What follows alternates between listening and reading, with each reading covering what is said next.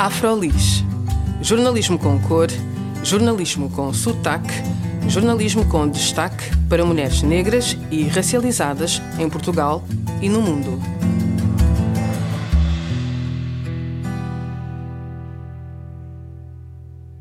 Olá, o meu nome é Juliana Tavares e este é mais um episódio do Afrolis Podcast.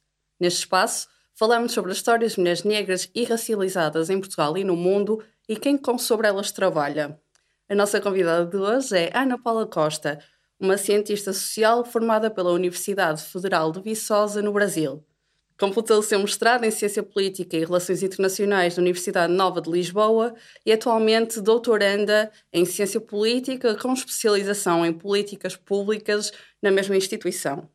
Além disto, também ocupa o cargo de vice-presidente na Casa do Brasil de Lisboa, onde contribui para promover a integração da comunidade brasileira em Portugal. Olá, Ana, e obrigada por teres aceitado o nosso convite.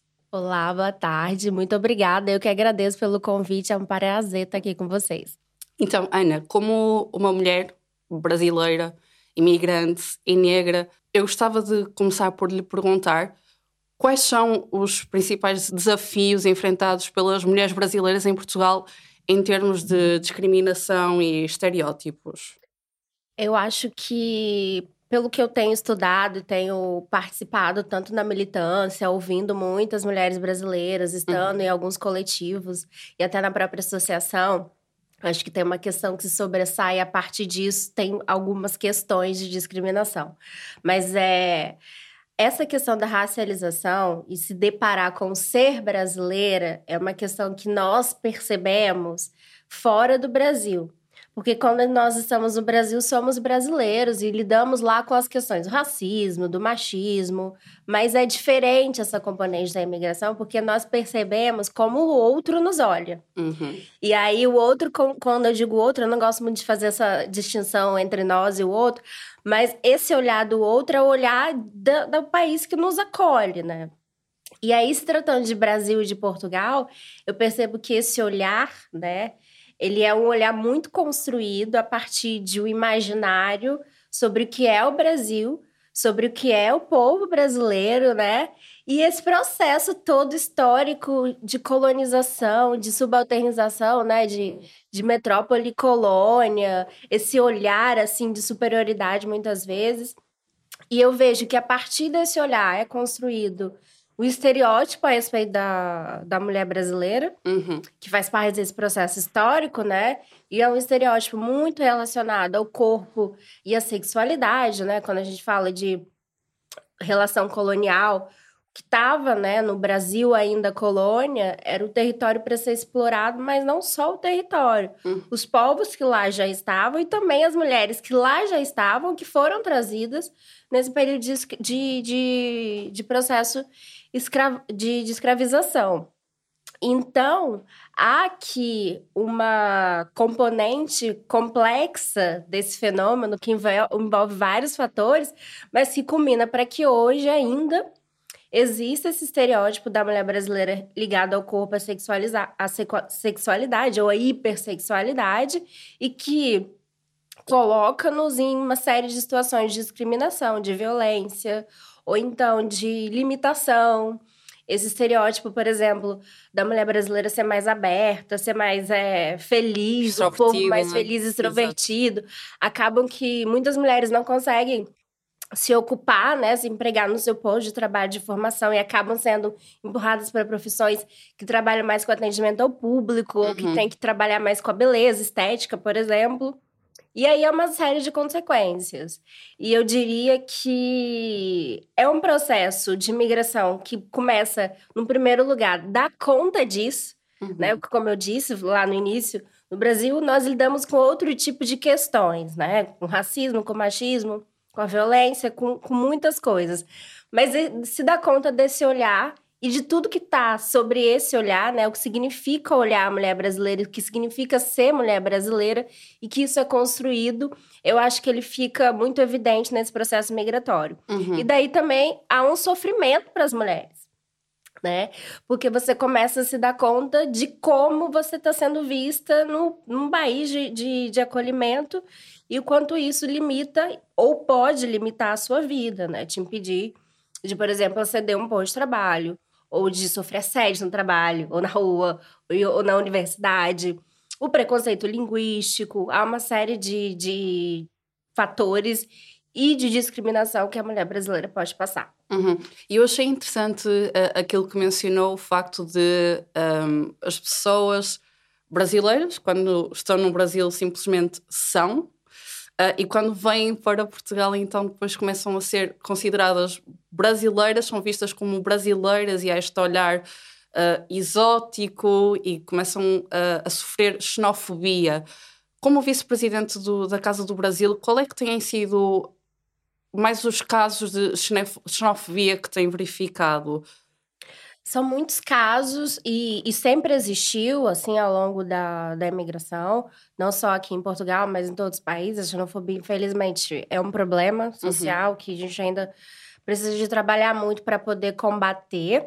Mas eu diria que atualmente, hoje, por exemplo, e é, é, não há como não dizer isso, há muita xenofobia ou expressões de xenofobia nas universidades.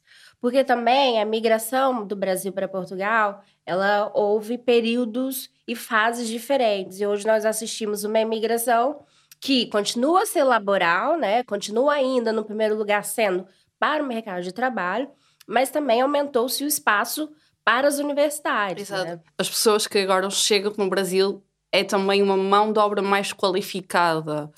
Sim, é uma imigração mais qualificada, ainda não tem um perfil muito bem determinado, é há um mix de perfil. Pessoal mais qualificado, mais politizado, é, ainda continua, como eu disse, é, muitos trabalhadores, muitos familiares vindo acompanhar suas famílias né, nesse processo de imigração, não há um perfil. Mas eu acho que o que acontece de, de novidade no sentido quantitativo, né? Porque também essa migração para as universidades sempre aconteceu, mas expressivamente em quantidade, isso também é uma coisa mais nova recentemente. Por uma série de questões, pela abertura à internacionalização das universidades, uma série de acordos que o Brasil tem com Portugal no, no, no âmbito da educação, e os brasileiros passaram a estar expressivamente em maior número nas universidades portuguesas. E aí nós começamos a ver os casos de xenofobia, né, nesses episódios, ou, ou ver mais uhum. casos de xenofobia nesses espaços. Que está muito relacionado, por exemplo, à, à ocupação do próprio espaço, né? Como assim o estrangeiro vai vir estudar nas nossas universidades, né? O estrangeiro do Brasil, porque não é qualquer estrangeiro, é do Brasil, um país do sul global, considerado periférico, e toda a carga que há nisso com uma relação colonial, mais uma vez, né? Onde o conhecimento, muitas vezes, ainda sobre esses estereótipos né, do passado colonial é visto como subalterno inferior e pior, né? E depois, muitas vezes, é desvalorizado, né? A literatura é desvalorizada, o objeto de estudo é desvalorizado, o tema de estudo é desvalorizado, sobretudo quando é para repensar essas questões históricas, né? Eu digo nomeadamente as questões da relação entre Brasil e Portugal e esse passado histórico. Acho que a imensa resistência, a imensa dificuldade, nós vemos isso. Isso se transforma ou pode se transformar em uma xenofobia mais direta. Por exemplo, é você não. Xenofobia e racismo linguístico, que é você não vai escrever com português do Brasil. Ou você vai escrever em português de Portugal, ou você vai escrever em inglês. Mas português do Brasil, com a variante do Brasil, não pode acontecer. Ou então, também assistimos a episódios mais agressivos, diretos, mas mais agressivos. E aí eu falo mais agressivo, mas também é uma questão de, de pura palavra mesmo, porque a agressividade vai depender muito daquele episódio. É muito violento também você ouvir que seu português é errado, né? Uhum. Mas agressivo eu digo na questão da palavra, mas agressivo no, incitando a violência, que eu quero dizer. De como nós vimos em 2019, salvo eu, na Universidade de Lisboa, foi colocado um caixote dentro da universidade para tirar pedras aos brasileiros, né? Um, um, de fato, aqui, uma, um incitamento à agressividade física. E isso acontece nas universidades, nós temos visto, por causa dessa ocupação, aumentou o número de, de brasileiros né, nas universidades. Também ficou mais evidente a xenofobia e a xenofobia social, que nós vemos no dia a dia em todos os espaços Uhum. Continua, né? E aí é o volta para sua terra, que sempre aconteceu continua, infelizmente, acontecendo. É o fala português direito. Exato. Verifica-se muito, muitos ataques ao sotaque e à maneira de escrever uh, das pessoas brasileiras. A maneira de escrever das pessoas brasileiras, acho que isso até tem muitos casos emblemáticos disso, mas eu acho que é também a maneira de estar, né? É, que muitas vezes. Porque há, há uma questão, isso é um fato, também eu acho que, que não, não, não é bom negar. É ah, existe uma cultura brasileira, né? E que é, que é rica, que é diversa, e que é uma cultura muito relacionada à música, é, é, a, ao falar, ao conversar, ao se expressar, né? E, e, muitas vezes essa forma de estar também ela é depreciada, sabe? Fala mais baixo, né? Uhum. Pra que que vai ouvir música tão alta? Tô, tô falando de, de, respeitar espaço público, claro, né? Mas, mas eu vejo que até essa tentativa de condicionar o, a forma de estar do brasileiro, que está relacionada a esse jeito, claro que, que também é, é, são estereótipos culturais, mas de fato o Brasil é um país que tem muito essa relação né, com, com a música, com a alegria, com a felicidade, e, e todo, toda a desconstrução e problematização que nós podemos fazer sobre isso. Mas é isso, fala mais baixo, né? Fica mais quietinho, não, não comemora tanto. E às vezes isso acontece também. O que também é muito violento, porque às vezes no processo migratório vai se perdendo essas características da cultura coletiva do seu país de origem, uhum. não porque você quer, não é, não é um, um processo assim, é porque você passa a ser envergonhado por aquilo. Uhum. Isso também é violento, também pode ser uma forma de xenofobia, muito embora não falada diretamente, mas é, você vai se perdendo o seu jeito de estar como você é do seu país, porque você tá ali a todo momento dizendo que aquele jeito é, é ruim, é errado. É errado. Uhum. Então, basicamente o que acontece, as pessoas vão se tentando adaptar e assimilar os comportamentos do outro país uh, onde estão a ser acolhidas no momento para então não passarem por estes processos de. processos não, mas por estas atitudes xenófobas. Sim, eu acho que até quando isso acontece, por exemplo, um episódio, um casos, né, que são comuns de falar com sotaque português. Fa falar um brasileiro falando com sotaque português, né? Um brasileiro que não falava com sotaque, quando vem para o processo de imigração, passa a falar com sotaque português. Isso às vezes é uma forma de proteção.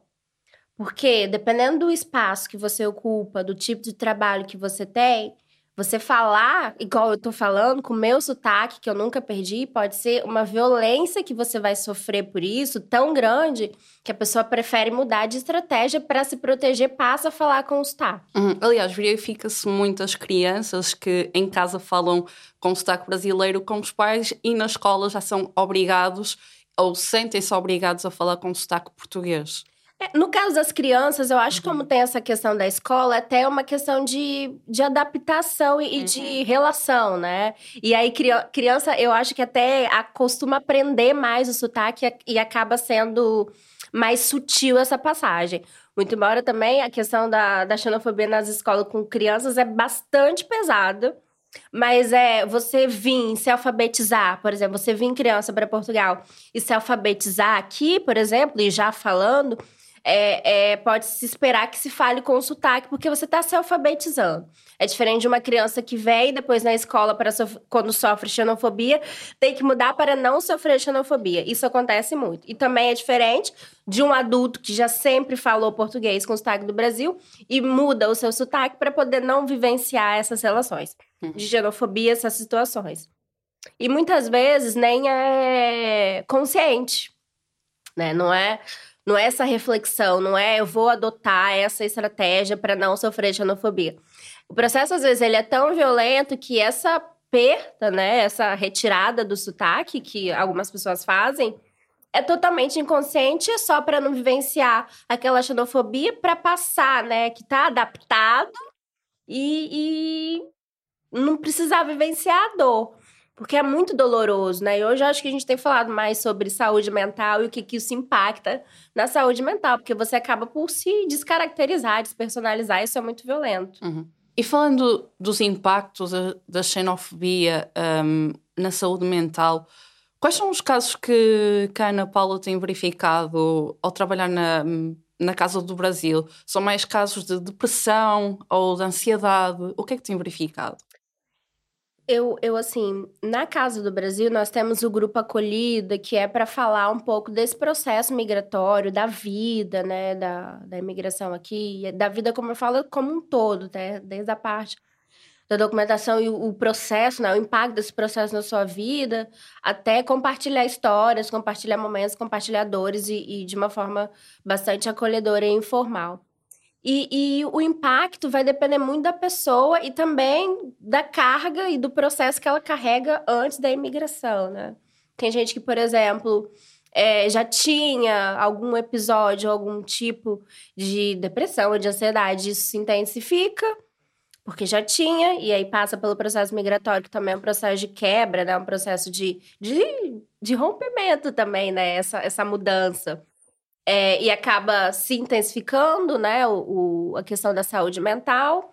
Tem gente que passa a ter, porque viveu uma violência muito grande nesse processo de integração, nesse processo de imigração, que pode ser muitas vezes uma violência física mesmo, e passa a ter questões mais graves e mais sérias de saúde mental. Mas eu ainda acho que a forma que cada pessoa vai reagir vai depender muito da sua característica psíquica mesmo, né? Isso é uhum. muito individual, assim. Eu acho que de, de forma mais coletiva, a nível de saúde mental, que eu diria é que tem impactos, né? Ah, e, e eu acho que a gente precisa falar cada vez mais sobre isso, né? Sobre os impactos que a xenofobia, que esse processo violento, né? Muitas vezes de ouvir a todo momento coisas é, pejorativas a respeito de você enquanto imigrante, a respeito do seu país, pode trazer para a saúde mental, assim. E, e, e, pode se desenvolver não, não apenas em questões mesmo de, de depressão, ou de ansiedade, ou de algum outro tipo de. Eh, de eu eu não, não sei termos da psicologia, porque eu sou psicóloga, mas algum outro tipo de, de transtorno de ansiedade ou de, ou de algum transtorno psíquico, assim. Mas eu acho que nós falamos cada vez mais disso, que isso acontece e que é importante pensar que a imigração, ela tem esse processo de imigração, ela tem impactos para as pessoas mediante, né, a sua característica psicológica, assim, e o desenvolvimento que ela tem, e que ele pode ser doloroso e que falar ou cometer um episódio de xenofobia não é simplesmente aquela frase, ela não para ali, ela vai ter impacto numa pessoa que está ouvindo, uhum. com certeza. E para além desta destes problemas que os brasileiros vão enfrentando, para além da xenofobia, a discriminação por parte de, de outras pessoas portuguesas, há também este problema das instituições, certo? Por exemplo, verificamos vários casos de pessoas brasileiras, e não só, de vários imigrantes em Portugal que não se conseguem regularizar. Será que um, o estatuto de, de imigrante em situação regular também contribui para as pessoas terem medo ou receio de denunciar estes casos de discriminação? Com certeza, né? Se você está num processo de regularização ou se você ainda está né, irregular e você sofre algum episódio de xenofobia, de discriminação, de racismo, que seja, você vai ficar com medo de denunciar. Embora uhum. possa se denunciar e deve se denunciar, que você sofreu ali, né, um, um, um tipo de, de discriminação que a lei vai te proteger, ou deveria te proteger com relação a isso. Mas aí você tem que denunciar na polícia, você tem medo, né? Porque você não tem um documento. Muitas vezes você é revitimado na polícia, sofre mais violência na polícia. Ou então ainda há muito esse mito que você pode. Esse, esse mito que, que não é bem um mito, ele tem ali uma ele é verdade, mas não acontece da forma como as pessoas acham que vai acontecer nesse processo de denúncia de crime, né? Que a pessoa pode ser expulsa, né? Sendo que ela tá ali para denunciar um, um, crime que ela, que ela sofreu, onde ela é a vítima.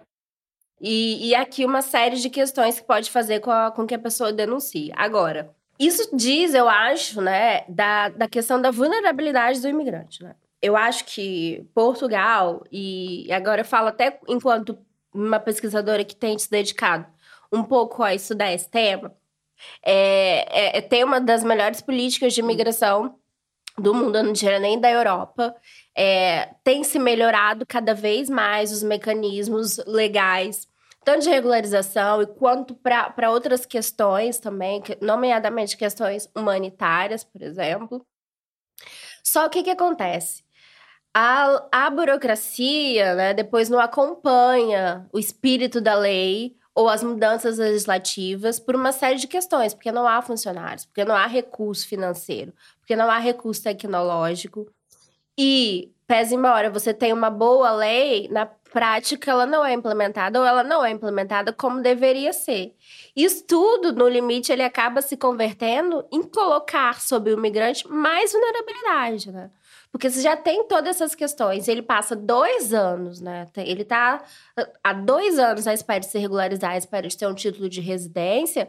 É óbvio que se ele sofrer um episódio de xenofobia, ele vai ficar com medo de denunciar. Uhum. Né? Porque, primeiro, que não, não tem nenhuma garantia ainda, né? É, é tudo, é, é, tudo muito muito instável, é tudo muito volútil, assim, não tem. Ele vai ficar com medo de denunciar porque ele não tem uma garantia de um documento em mãos que vai dar uma segurança para ele, pelo menos de dizer: olha, eu sou residente, eu sofri xenofobia e eu quero denunciar. E mais aliada a esses mitos todos que eu falei, né? Uhum. E, e, o, e, o, processo de revitimização que pode acontecer no, na, durante a denúncia. Uhum. E este processo uh, demorado de, de, regularização de pessoas imigrantes em Portugal ajuda também a perpetuar casos de de precariedade, por exemplo, no trabalho e de agressão também no trabalho, correto? Sim, com certeza, porque se coloca né, nessa situação, mais uma vez, de vulnerabilidade, né? E muitas uhum. Utilizando essa lacuna né, que o Estado acaba deixando, essa lacuna de implementação, hum, redes né, de, de exploração laboral podem, claro, é, se utilizar disso para poder explorar mais, precarizar mais esse trabalhador, que imigrante, que muitas vezes desconhece os seus direitos, né? Uhum. E, e desconhece para quem, para onde denunciar se sofrer uma exploração no trabalho, por exemplo. E aí, mas outra forma de violência é essa coerção, né? Olha, se você tá aqui à espera de se regularizar, o empregador às vezes, ou, ou o explorador, que isso no caso não é empregador, é uma pessoa que tá aí explorando, uhum. pode dizer para o imigrante: Olha, você está aqui à espera de se regularizar, eu, você precisa de um contrato. Se você não trabalhar mais de 40 horas ou trabalhar muito mais do que a lei permite, não ter os seus direitos garantidos, eu vou te colocar nessa situação. Se você reclamar, eu tiro o seu contrato. Isso é uma forma de coação também, né? De, de fazer com que a pessoa tenha mais medo de denunciar. Uhum. E falando então nos, nos serviços públicos em Portugal, como é que se verifica, então, para além do CEF, um, processos de discriminação nestas instituições?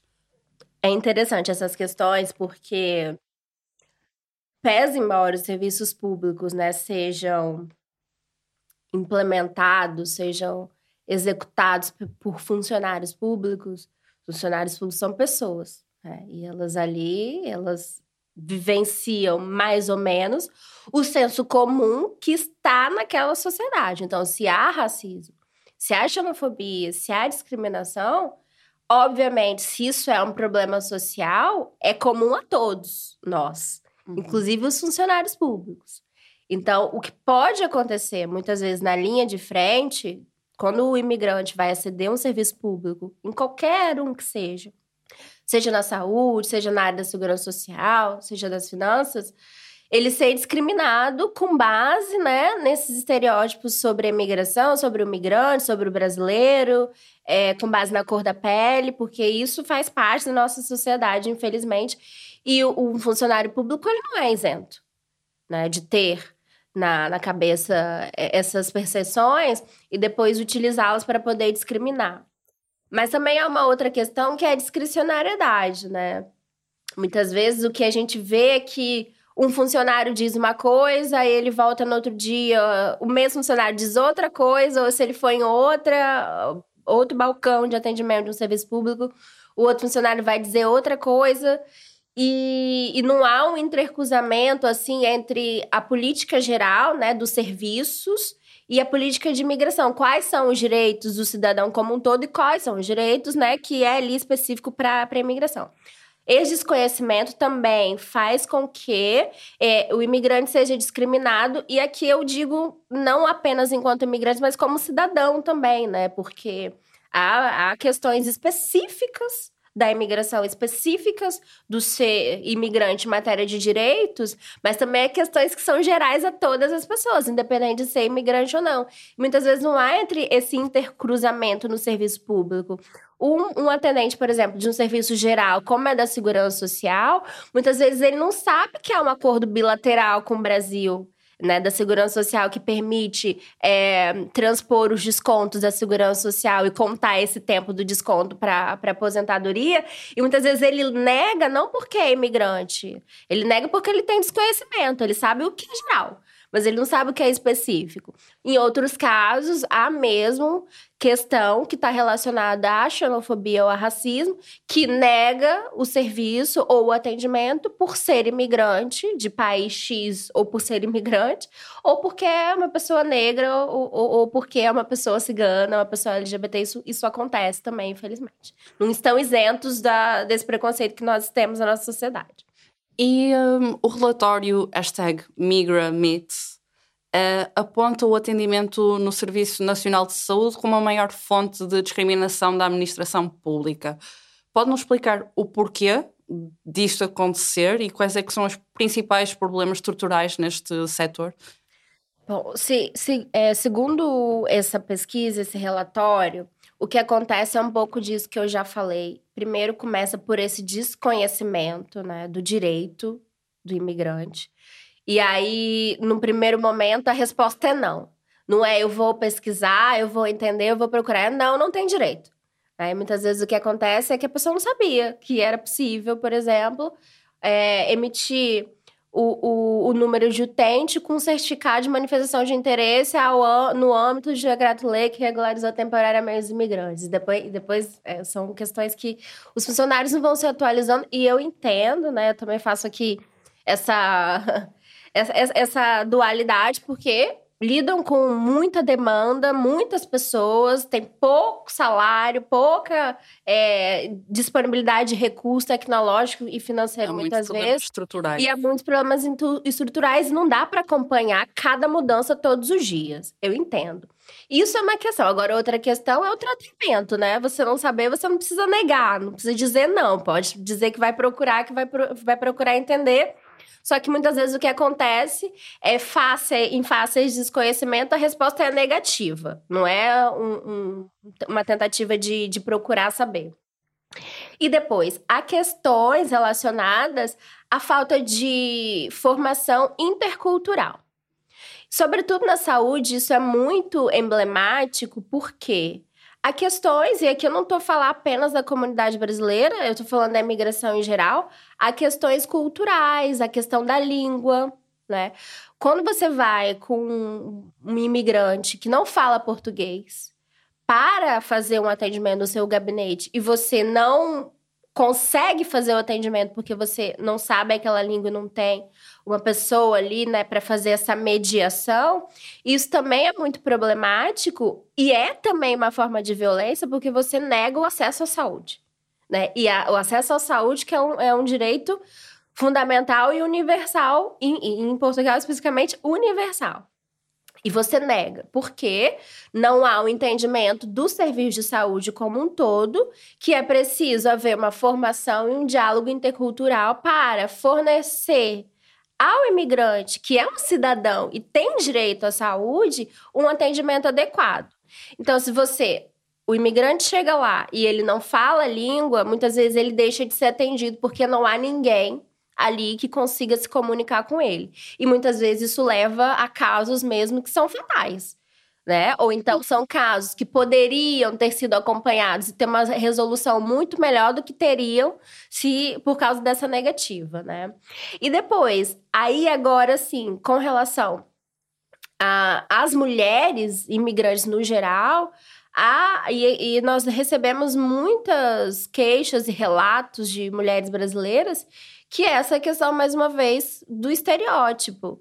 As mulheres brasileiras, muitas vezes, elas, enquanto estão sendo atendidas, são feitos, elas relatam ter sido feitos procedimentos ou perguntas altamente desconfortáveis, muitas vezes até discriminatórias, relacionando o tipo de doença que elas têm ou poderiam ter à permissividade ou ao exercício exacerbado da sexualidade, uhum. como aquilo não tem nada a ver. Consegue dar um, um caso específico que se lembre? Sim, por exemplo, casos de, de mulheres brasileiras que, quando vão pedir para poder fazer exames de rotina, exame ginecológico de rotina, é, é, são mencionadas frases como: você com certeza tem uma doença porque você deve ter milhares de parceiros, né? E isso acontece, né? Uhum. Muitas vezes. E aí, outros tipos de estereótipos também. Eu tô falando da mulher brasileira, mas aí eu falo, por exemplo, das mulheres negras, brasileiras ou não, que por ter esse imaginário, esse estereótipo de que aguenta mais dor, muitas vezes não dão o, sedativo anestésico necessário, ou a violenta fisicamente porque acha que ela vai aguentar. É, eu acho que tem coletivos. A Semana, por exemplo, tem falado muito dessa parte da violência obstétrica com as mulheres negras especificamente, que acontece muito.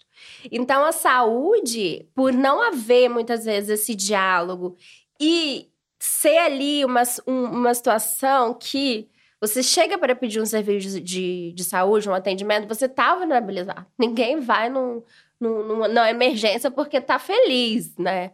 Vai porque tá doente.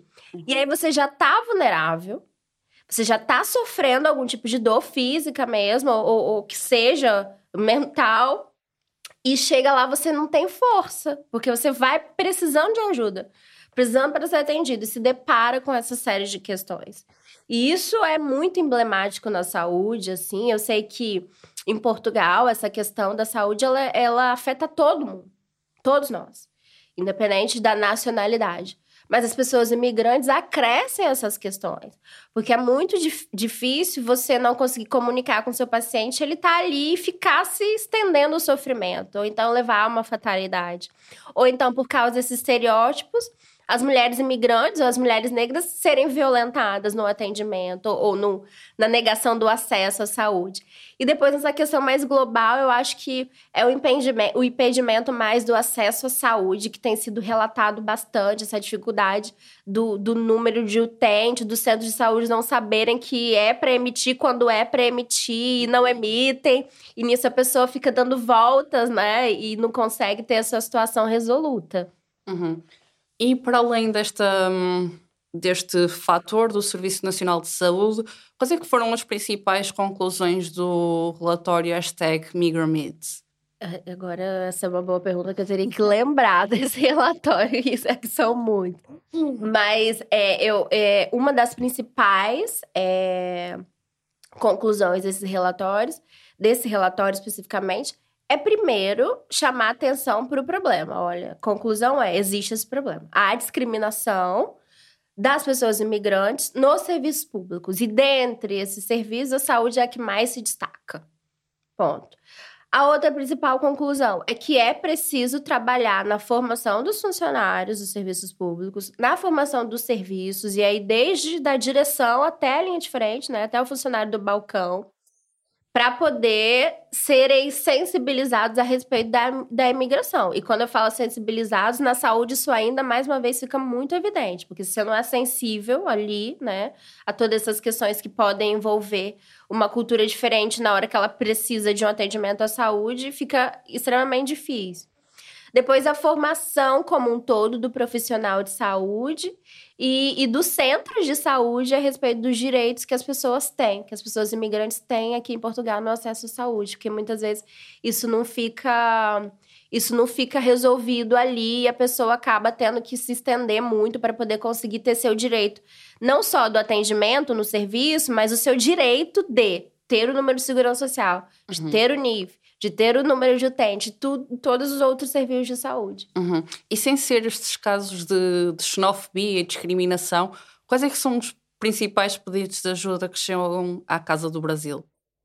Muito, nós temos na Casa do Brasil um gabinete de orientação e encaminhamento, uhum. que é o gabinete responsável por tratar de todas as informações e orientações sobre a vida do imigrante. Então, vai de tudo, desde do, de como, por exemplo, retirar o número da segurança social até casos de discriminação, né? Coisas mais pessoais, assim, e como a pessoa pode denunciar, como a pessoa pode fazer.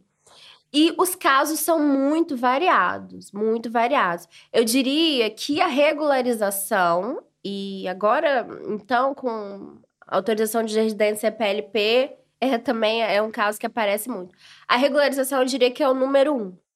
Né? As pessoas é, precisam de ajuda e pedem ajuda para fazer manifestação de interesse, agora autorização de residência PLP. Depois, questões de apoios sociais, né? É, tudo relacionado ao Estado ou não, né? De, de ajuda, sobretudo agora, nesses últimos três anos, né? De pandemia, três, quatro anos de pandemia, que, que a situação social aqui ficou bastante difícil para todo mundo. Então, as pessoas pedem apoio, né? Alimentação, habitação. Habitação, então, nem se fala. É... Habitação. Essa é uma, uma, uma, uma questão que tem aparecido muito aqui em Portugal e que tem levado a um outro, a uma outra questão que é dos repatriamentos. Às vezes há alguns pedidos e aumentou esse pedido de repatriamento, de retorno voluntário para o Brasil, mediante a situação, né? A pessoa não consegue pagar uma casa, o salário é baixo, às vezes prefere voltar do que ficar aqui numa situação de vulnerabilidade. E discriminação é, há, sobretudo dentro de um projeto Migramits, que é onde nós trabalhamos muito essas questões, aparecem muitos casos de discriminação, de xenofobia, de racismo. Uhum. Tem-se verificado muitas pessoas que vêm para Portugal e que depois já percebem que afinal não conseguem fazer face aos custos de vida aqui. Acha que as pessoas vêm com uma ilusão que Portugal é muito mais acessível do que aquilo que parece que é? Eu acho que são duas coisas. Acho que vem um pouco dessa desinformação, eu diria, uhum. né? Isso muito fomentado pelas redes sociais, essa venda, né, do, da vida europeia, da vida portuguesa, como a coisa mais maravilhosa do mundo. E isso tem um recorte de classe muito, muito marcado. Não é todo mundo que tem essa vida. E não é assim como as pessoas dizem que é, não é? E muito pelo contrário. E aí as pessoas, elas vêm para cá com esse sonho europeu e acabam se deparando com uma outra realidade que elas muitas vezes não acreditam e têm que vir para ver como é, porque por mais que alguém possa dizer, olha, não é bem assim, o salário é baixo, agora a gente está com um problema enorme de habitação, as casas estão caras, ninguém consegue pagar ninguém. É, a pessoa às vezes não acredita, ela quer tentar e vem. E, e depois, é, isso é claro que há um incentivo, houve um incentivo do próprio governo português, declarações do presidente da República e fomentando a imigração laboral. E eu sei que no Brasil foram feitas né, peças jornalísticas incentivando essa migração ou não diria incentivando, mas talvez é, colocando ali uma vontade, porque pintavam esse Portugal como um uhum. Portugal que tinha trabalho, que tinha emprego, porque de fato precisa-se de trabalhadores, né, aqui em Portugal. E aí as pessoas muitas vezes vêm com essa ideia, e aqui eu, eu falo especificamente do Brasil, acabam até vendendo tudo que tem, apostando todo o investimento que tem nesse projeto migratório, e quando vem para Portugal, se deparam com uma realidade que é completamente diferente. A realidade não é a realidade da blogueira do Instagram ou do uhum. blogueiro do Instagram, né? A realidade é uma realidade com salários baixos, com a, o custo de vida aumentando, com a alimentação aumentando, né? Com a, a, as casas impossíveis. E a pessoa não consegue ficar. E, mais uma vez, é uma questão que também é doloroso, né? Que é a quebra de expectativa, assim. Uhum. E muitas vezes a pessoa tem que trabalhar e ser explorada para poder conseguir pagar a renda no fim do mês. E, nesse caso, há, por isso que eu falei, há pessoas que, que querem voltar, porque ainda tenha no Brasil alguma base, conseguem né, ali viver no seu país, né? Acresce todas essas questões, às vezes aqui não tem uma rede de apoio, não tem uma família, e às vezes no Brasil até tem família, até tem uma rede de apoio e preferem voltar. Mas eu diria que é um pouco por, pela desinformação do processo migratório, dessa ideia que ainda se há da Europa como Eldorado, uma coisa mas assim, né, que, que vai ser muito bom, muito maravilhoso, que vai conseguir mudar de vida. E aí depois vem as barreiras todas, né? Não é bem assim. E eu também diria um pouco dessa venda de Portugal, especificamente, como um país que precisa de imigrantes e que o presidente às vezes até fala para eles virem para cá e, e como é que eles vão ficar, ninguém sabe. Exato. Verifica-se também muitos casos de pessoas muito qualificadas, psicólogos, biólogos, uh, muita, muita gente qualificada, uh, que chegam aqui e depois vêm-se obrigados a trabalhar em trabalhos muito precários, como a restauração, e vêm-se presas em Portugal. Sim, porque de fato aqui essa no caso do Brasil essa migração que é cada vez mais qualificada, né? E há o mercado de trabalho não consegue absorver toda a mão de obra qualificada que tem, sendo que a maior necessidade que há aqui da imigração é de trabalho, né? É para o serviço, é para a restauração, é para o turismo. Então acaba que, mais uma vez, a pessoa não consegue se estabelecer na sua área de formação. Isso da, da desqualificação profissional é muito forte. As pessoas, o que nós observamos é que as pessoas têm imensa dificuldade de ocuparem os postos de trabalho os quais elas são formadas. A maioria ocupa pós de trabalho, isso não, não tem nada a ver com a sua área de formação. É claro que aí a pessoa pode se reinventar. Hoje a gente fala muito de, né, de se reinventar, de empreendedorismo, né, as críticas que tem com relação a isso.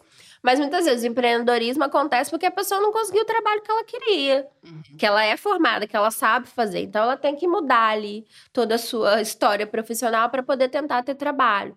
E isso também é muito duro, né? Claro que existem pessoas que conseguem se ocupar na sua área de formação, mas não é todo mundo que consegue de todo. São poucos os casos. Sim. Uhum. E falavas dessa questão de vender em Portugal como não é este sonho europeu também se diz que Portugal é um país muito acolhedor, mas achas que esta afirmação acaba por mascarar muitos dos problemas que existem aqui? Eu acho que ela é utilizada para poder não reconhecer os problemas. Porque Portugal pode, nosso país pode, é um país acolhedor, mas não impede dele ter imensos problemas de acolhimento e integração. Uhum. Porque o que eu percebo que essa frase, ela muitas vezes é utilizada para desvalorizar as experiências e os casos que não são só experiências individuais, e os casos e problemas estruturais do nosso país, né? É, mais uma vez, eu acho, e, e, e, falo aqui agora, não é achismo, é enquanto pesquisadora, que Portugal, de fato, tem uma boa política de imigração, uma boa política de integração. O problema é como isso é implementado depois, há imensas questões, né? E isso torna o país acolhedor, né? Não é um país de portas fechadas, muito pelo contrário. É um país que recebe os seus imigrantes e também é um país que manda, né? Infelizmente, também muitos portugueses para fora porque temos questões históricas relacionadas à imigração. Agora, o fato disso acontecer não impede que haja questões depois da realidade prática. O que as pessoas encontram na realidade prática são desafios à sua integração aqui em Portugal e está relacionado a essa lacuna, né, de implementação do que é, do que é, do que você deseja ser, para depois do que você é, você ter uma lei boa, você ter políticas e depois como ela é implementada na prática. Isso vai depender de, de vários fatores. É, as questões do racismo e da xenofobia, que, do meu ponto de vista, ainda é uma discussão muito incipiente, muito inicial aqui em Portugal, infelizmente, é, por dificuldade de aderência e de reconhecimento do problema social. Não é por falta de vontade, não é por falta de gente para falar sobre esse assunto. Uhum. É uma, uma indisponibilidade de reconhecer esse problema. E, e, eu digo isso porque é muito importante nós conhecermos o problema para poder resolver o problema, né? Porque se você nega o tempo todo a existência da xenofobia, do racismo ou das dificuldades de acolhimento de integração dos imigrantes, a gente não está entendendo formas de melhorar isso e de resolver. No caso da integração é melhorar, no caso do racismo e da xenofobia é resolver. A gente não quer que aconteça. E, e o que eu acho é que, que isso acontece. E depois, eu, eu vejo, e eu tô falando isso de Portugal como um todo, eu, eu diria mais talvez da classe política e, e fora da política também, não só na sociedade civil também, é que quando nós falamos essas questões, elas acabam por ser muito personalizadas e as pessoas se sentem muito ofendidas. E ofendidas mesmo na sua integridade, quase de você dizer que existe um problema, né? E, e me parece que é quase mesmo uma tentativa de, de não olhar para aquilo quando. Uhum. Porque não é possível, né? Porque como, quando tem imensos casos de xenofobia, não é possível que não existe xenofobia em Portugal. É quando tem imensos casos de racismo, não é possível que não exista racismo em Portugal. E, e eu costumo falar para as pessoas que isso é uma questão muito importante de ser vista e de ser reconhecida porque é para melhorar a vida de todo mundo, né? Uhum. E, e, não é não é uma questão de, de uma ofensa, é uma questão que nós queremos que as pessoas tenham direitos e é para que as pessoas, eu costumo dizer isso, que todo mundo quer ter uma vida boa, né? Uma vida boa de ter um trabalho, de ter acesso à saúde. Isso é para todo mundo. E quando nós falamos de racismo e xenofobia, é porque essas pessoas ainda não conseguem ter uma vida boa. Então uhum. a gente está lutando para que as pessoas consigam, no limite, é, é, ter uma vida. E, e eu acho que acontece isso em Portugal, essa negação do problema. E aí é todo, né? É o racismo, é a xenofobia, é a política de integração e acolhimento e essa postura muito defensiva, né? É quase que, no caso da imigração especificamente, é, é quase que o fato de ter uma política boa te desse um passe né, livre para poder dizer que não, nós, nós somos um país acolhedor, não há problemas de imigração. Não, há problemas, né? O fato de você ter uma boa política não impede que você tenha problema para você continuar tendo uma boa política, você tem que melhorar e resolvendo esses problemas. E eu, eu encaro mais dessa forma. Acho que deveriam ver as coisas mais por esse ângulo, assim, de resolver para melhorar e não de negar para não reconhecer. E então, como é que as políticas públicas existentes uh, podem ser aprimoradas para promover esta integração de pessoas imigrantes em Portugal? Há muitas formas de ser melhoradas, mas eu vou destacar uma que talvez é que agora, com o processo de mudança nessa política de imigração, está sobressaindo bastante. É necessário haver representatividade. Se não quiserem usar essa palavra, é necessário que as pessoas, o grupo-alvo da política, sejam envolvidas no processo de construção e de formulação da política. Porque é só reconhecendo, né, a necessidade, o problema, o que se quer fazer com a política a partir do grupo que você está fazendo, né? O grupo-alvo, para quem você está fazendo a política, que aquela política consegue ser mais eficaz. Problema vai sempre acontecer ao longo desse processo, é importante reconhecer e resolver. Mas a participação dos imigrantes, das associações de imigrantes, e de todas as representatividades da imigração que podem existir no processo de construção e elaboração da política é muito importante. Nós sabemos que, nesse sentido, é, os imigrantes não participam muitas vezes, não é porque não querem, é porque não têm direitos políticos, muitas vezes, né? Uhum. Na, dentro da estrutura partidária, não há representatividade da imigração. Dentro da nossa classe política também não há, e isso impede aqui esse impedimento de, de participação. Mas isso pode ser resolvido, né? E também pode se auscultar os imigrantes, né? E, a, e as, as associações entidades que os representam. Porque você, num processo de construção e de, e de implementação também da política pública, não é só a construção, é o processo inteiro. Mas se começa ali na, nessa, nessa construção, nessa formulação, você não considera né, as pessoas, os atores, né, os imigrantes, como parte desse processo, eu acho que a princípio começa um pouco errado. Porque aí, no fim, eles é que são, nós é que somos é, submetidos a essa série de problemas de implementação da política mas no momento inicial nós não, fosse, não fomos ouvidos. Se tivéssemos sido ouvidos, talvez antecipássemos esse problema, né? Porque é diferente. É, é, mais uma vez, há questões que são comuns a todos nós, dependendo de ser imigrante ou não, mas há questões específicas da imigração que só uma pessoa imigrante vai saber o que é ficar dois anos à espera de um título de residência, né? Por mais que o Estado, o decisor político, tenha conhecimento dessa realidade, ele pode não ter conhecimento de tudo que isso implica na vida do imigrante. E a partir do momento que ele deixa de ouvir, eu, eu, eu considero isso uma forma de não apostar no potencial daquela política, porque ela poderia ser muito melhor se ouvisse e se participasse e se incluísse o imigrante no processo de tomada de decisão eu falo processo de tomada de decisão, não no, na votação, claro. Do processo de, de pensar que essa política vai ser implementada assim, né? Esse processo que eu digo. E formulada assim. E, e se perde muito por não ouvir o imigrante e não incluí-lo nesse processo, mas não, e, e acho que talvez isso também eu vejo muito, mas não de uma forma paternalista, né? Do imigrante coitadinho, daquele que precisa de de paterno, de, de, de, cuidado, de tutela, né? Mas uma perspectiva de sujeito, de um, um, um ator que é importante para o processo de construção dessa política, né? E que vai ali acrescentar e vai colaborar para que aquela política de fato seja bem sucedida. Uhum. E falando em representatividade, e também para terminar a nossa conversa, como é que a Ana descreveria a situação de pessoas imigrantes em cargos de liderança ou mesmo em ambientes académicos em Portugal?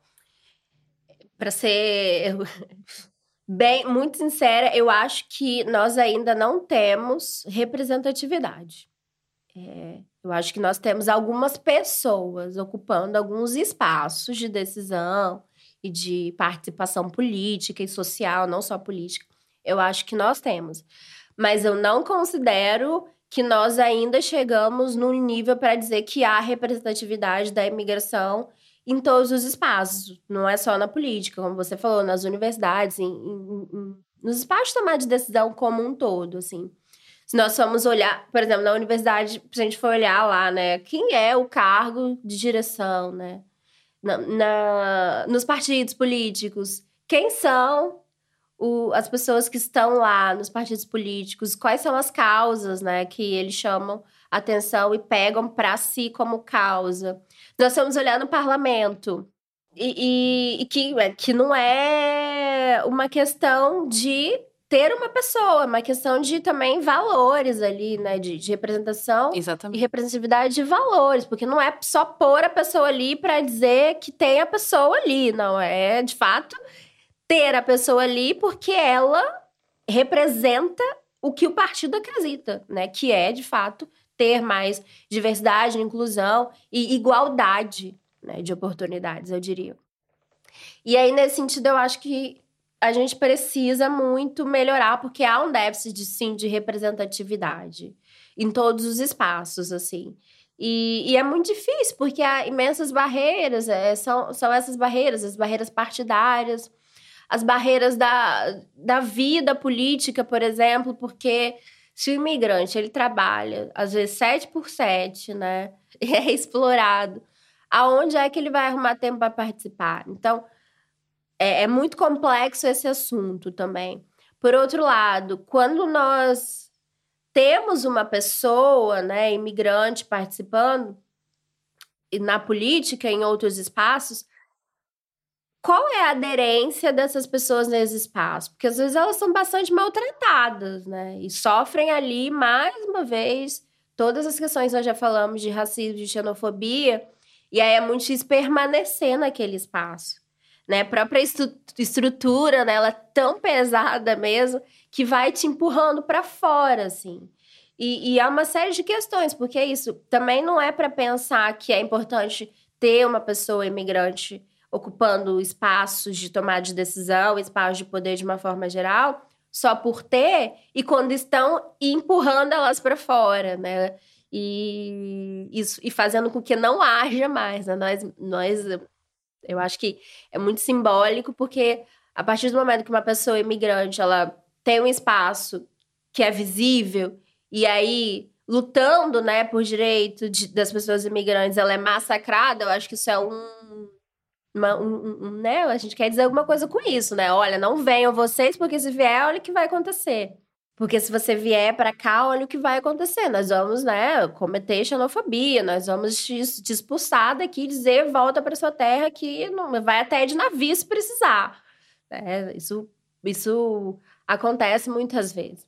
E pode acontecer muitas vezes, né? às vezes não, não dito, mas às vezes a forma que você trata a pessoa, né? E faz com que aquele lugar seja inviável para estar a nível de saúde mental, porque ninguém quer estar num lugar para ser maltratado o tempo inteiro, para ser violentado o tempo inteiro. Então, acho que é, é uma questão muito complexa. Acho que é muito que se pensa ainda, não só com relação à imigração, mas também a outras representatividades. Por exemplo, a, a, participação política das pessoas negras e, e, a participação como um todo das pessoas negras, né? Ainda temos sim um déficit assim aqui em Portugal e e talvez não é um bom tempo para terminar que ele é meio eu sou meio pessimista nisso, no sentido mais formal, mas eu sou mais otimista na prática, talvez, porque eu vejo que tem muitos movimentos fazendo esse empurrão, né, de olha, tem que ter, vamos, vamos construir esse caminho de representatividade, é importante participar. Eu acho que tem muitos movimentos sociais de migração e junto com outros movimentos também empurrando para que haja uma mudança prática. Mas, mais uma vez, é, é um trabalho, né? É um caminho que se constrói. E não vai ser para amanhã, mas nós trabalhamos para que seja para amanhã. Mas é sabendo que é um processo. Uhum. É um processo demorado, mas que estamos a caminhar para lá. Exatamente. Bem, Ana, muito obrigada por este momento. E obrigada a todas as pessoas que nos acompanham aqui no Afalis Podcast. O meu nome é Juliana Tavares e até à próxima. Afrolis. Jornalismo com cor, jornalismo com sotaque, jornalismo com destaque para mulheres negras e racializadas em Portugal e no mundo.